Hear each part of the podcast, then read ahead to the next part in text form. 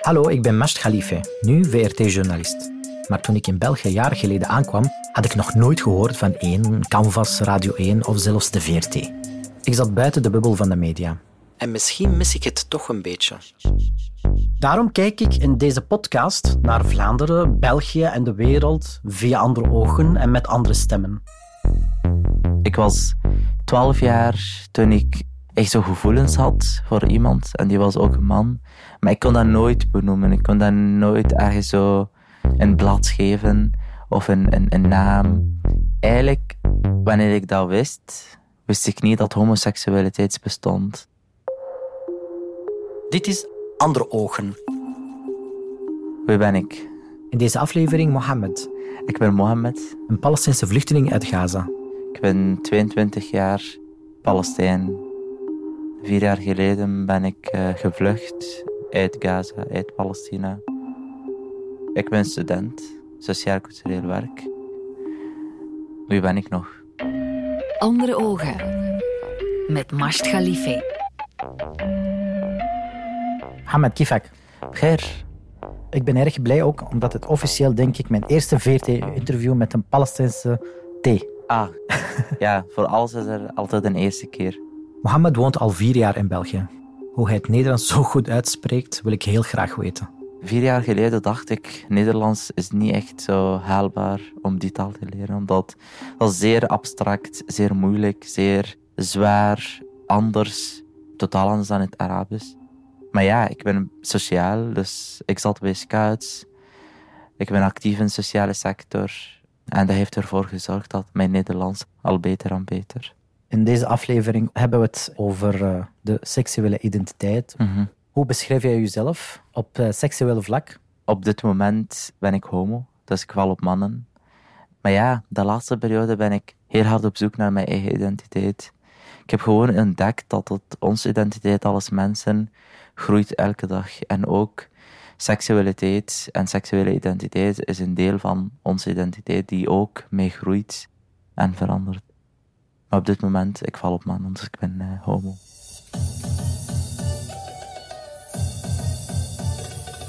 En sinds hij kind was, heeft maar één hobby zijn hart veroverd. Buikdansen.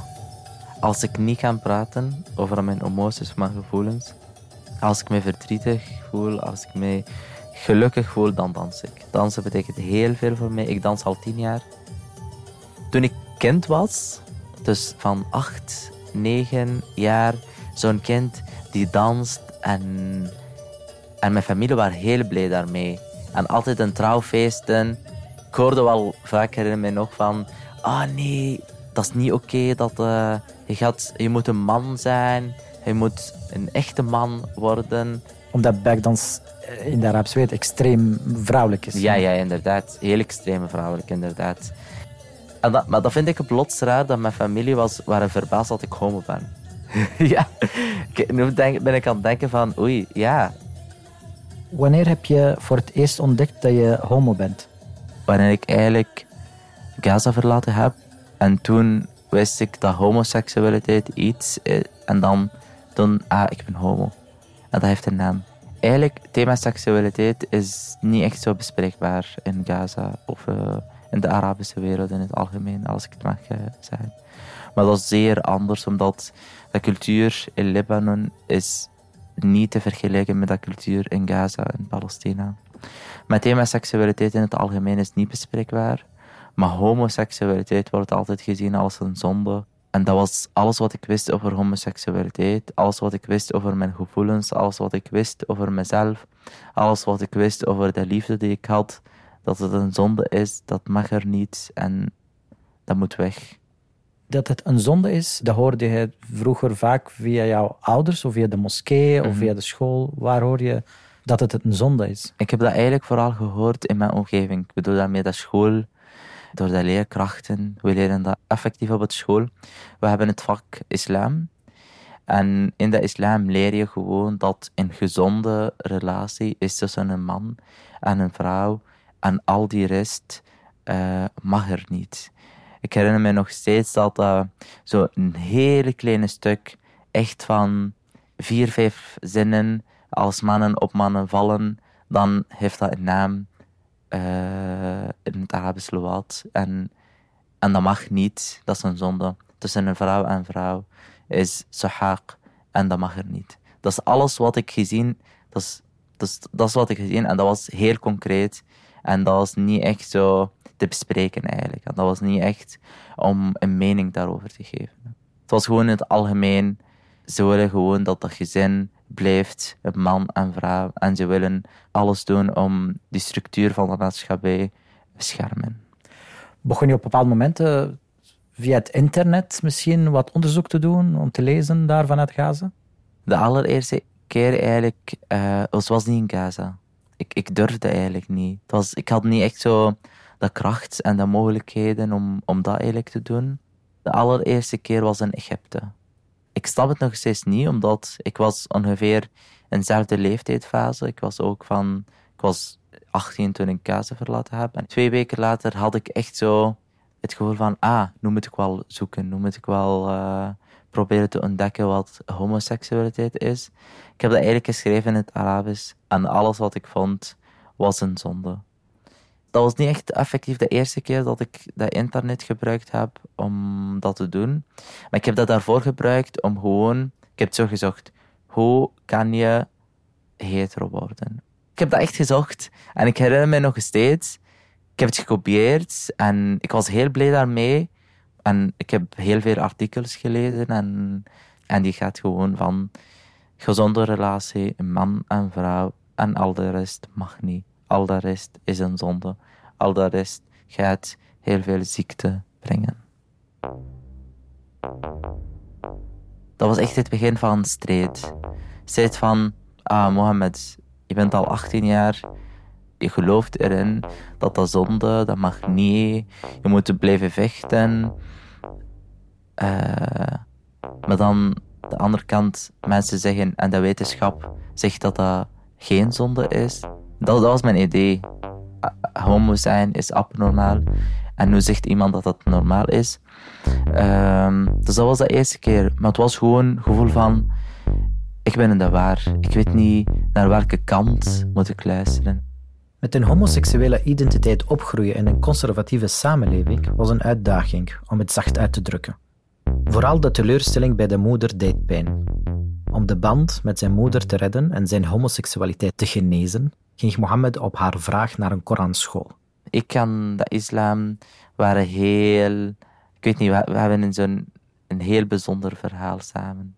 Ik woonde in Gaza, maar ik ben nooit naar een moskee geweest. Ik heb geleerd op school hoe kan je bidden. Maar het was mijn contact eigenlijk met, met God of mijn religie was niet zo heel sterk. En dan was iets gebeurd dat mijn mama wist over mijn homoseksualiteit. En dat was de enige oplossing eigenlijk om meer eh, religieus eh, te zijn.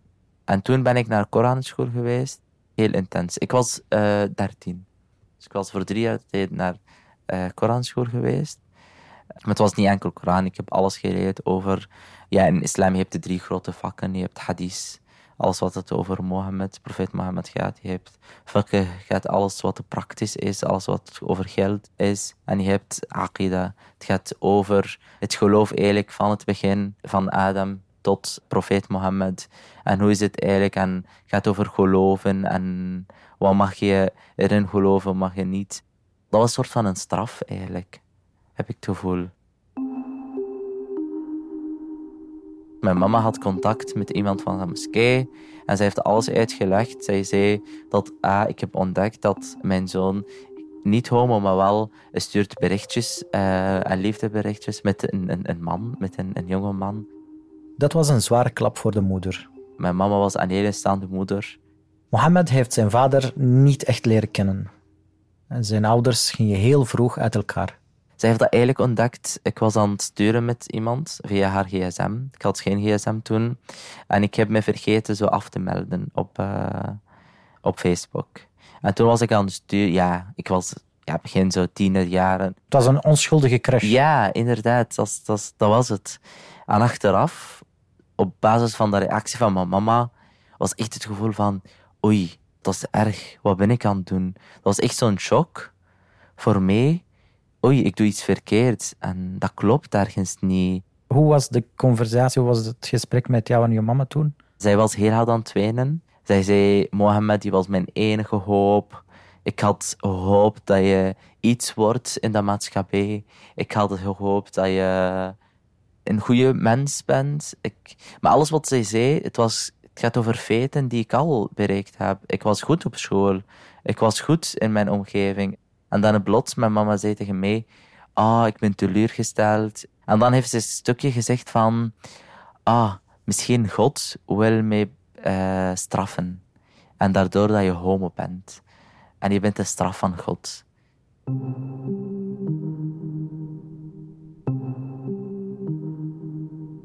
Dat zit ook een beetje in de cultuur van alles wat gebeurt met je kinderen is een soort van een gevolg van alles wat je deed in je leven. Als je het goed deed, dan gaat je God helpen en je gaat gezonde, slimme kinderen krijgen. Als je dat tegenovergestelde doet, dan, dan krijg je slechte kinderen. Ik ben minder of ik ben niet meer Mohammed die ze een dag geleden kende of zo. Dat zo'n andere Mohammed de plots is. Een kind van 14 jaar had het gevoel van ik ben straf. Ik ben een vorm van straf van Gods op mijn mama. En dat was het.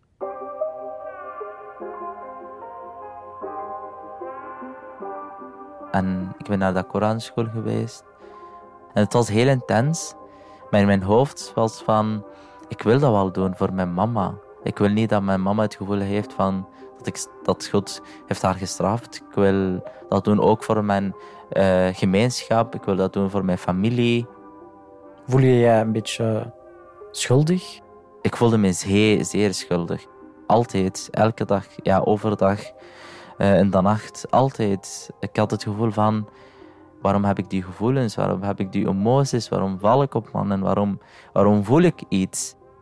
Het was heel abstract voor mij. Ik was machteloos, omdat ik uh, dat niet wist.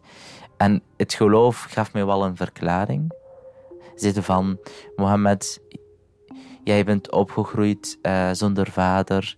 En je bent opgegroeid met een mama. En ja, een vader heeft uh, een, een vorm aan de familie. En een vader helpt de kinderen om, om bij te sturen, om ook om, om mee te gaan naar de moskee. En dat heb je nooit gekend in je leven. En dat is de enige reden waarom je homo bent. En het kan ook een soort van een test van God is. Dus dat heb ik allemaal gehoord en ik dacht, ah, dat is een verklaring. Ah, ik ben blij dat ik dat heb. Oké, ik moet gewoon aan mezelf werken. En mijn emoties goed vechten, ontsnappen van mezelf. Mijn identiteit verbergen, nooit met iemand delen. Het was echt zo drie keer in de week of zo, of drie keer, zo echt in de nacht, dat ik uh, opsta en begin ik gewoon te wenen en te huilen van op vraag van God, vergeef me, wat heb ik allemaal gedaan in mijn leven? Ik ben een kind van 14 jaar. De vluchtroute vanuit Gaza tot in België was heel zwaar. Ook zijn geaardheid zorgde voor problemen onderweg. Een mensensmokkelaar heeft mij... We waren, we waren in Bulgarije en die zei tegen mij, Mohammed, kom maar mee. Uh, we gaan even naar uh, de kelder om iets te halen. En daar ben ik mee geweest en toen hij probeerde mij aan te raken. En die vroeg, uh, misschien kunnen we iets zo doen. En toen was ik heel, echt in shock. En ik ben gewoon ontsnapt. Maar je kon het natuurlijk niet melden aan de politie, want jullie zijn op, op de vlucht voor de politie. Inderdaad, ja, inderdaad. We, konden dat ook niet. Als we gaan kijken naar dit jaar, dit jaar heb ik heel wat nieuws uh, gehoord, gelezen over vervolging van de regenbooggemeenschap in verschillende landen. Ook politieacties tegen winkels die iets maar verkopen met de regenboog. Mm -hmm, Als je dit jaar naar, naar zulke nieuws kijkt, welke gedachten komen er door jouw hoofd heen? Voor mij is wel zeer duidelijk mensen uitsluit, uitsluiten omwille van hun geaardheid, omwille van hun huidskleur, omwille van hun afkomst, mag niet. Dat is heel erg dat dat nog steeds gebeurt in 2022. Dit was Andere Ogen. Tot de volgende keer.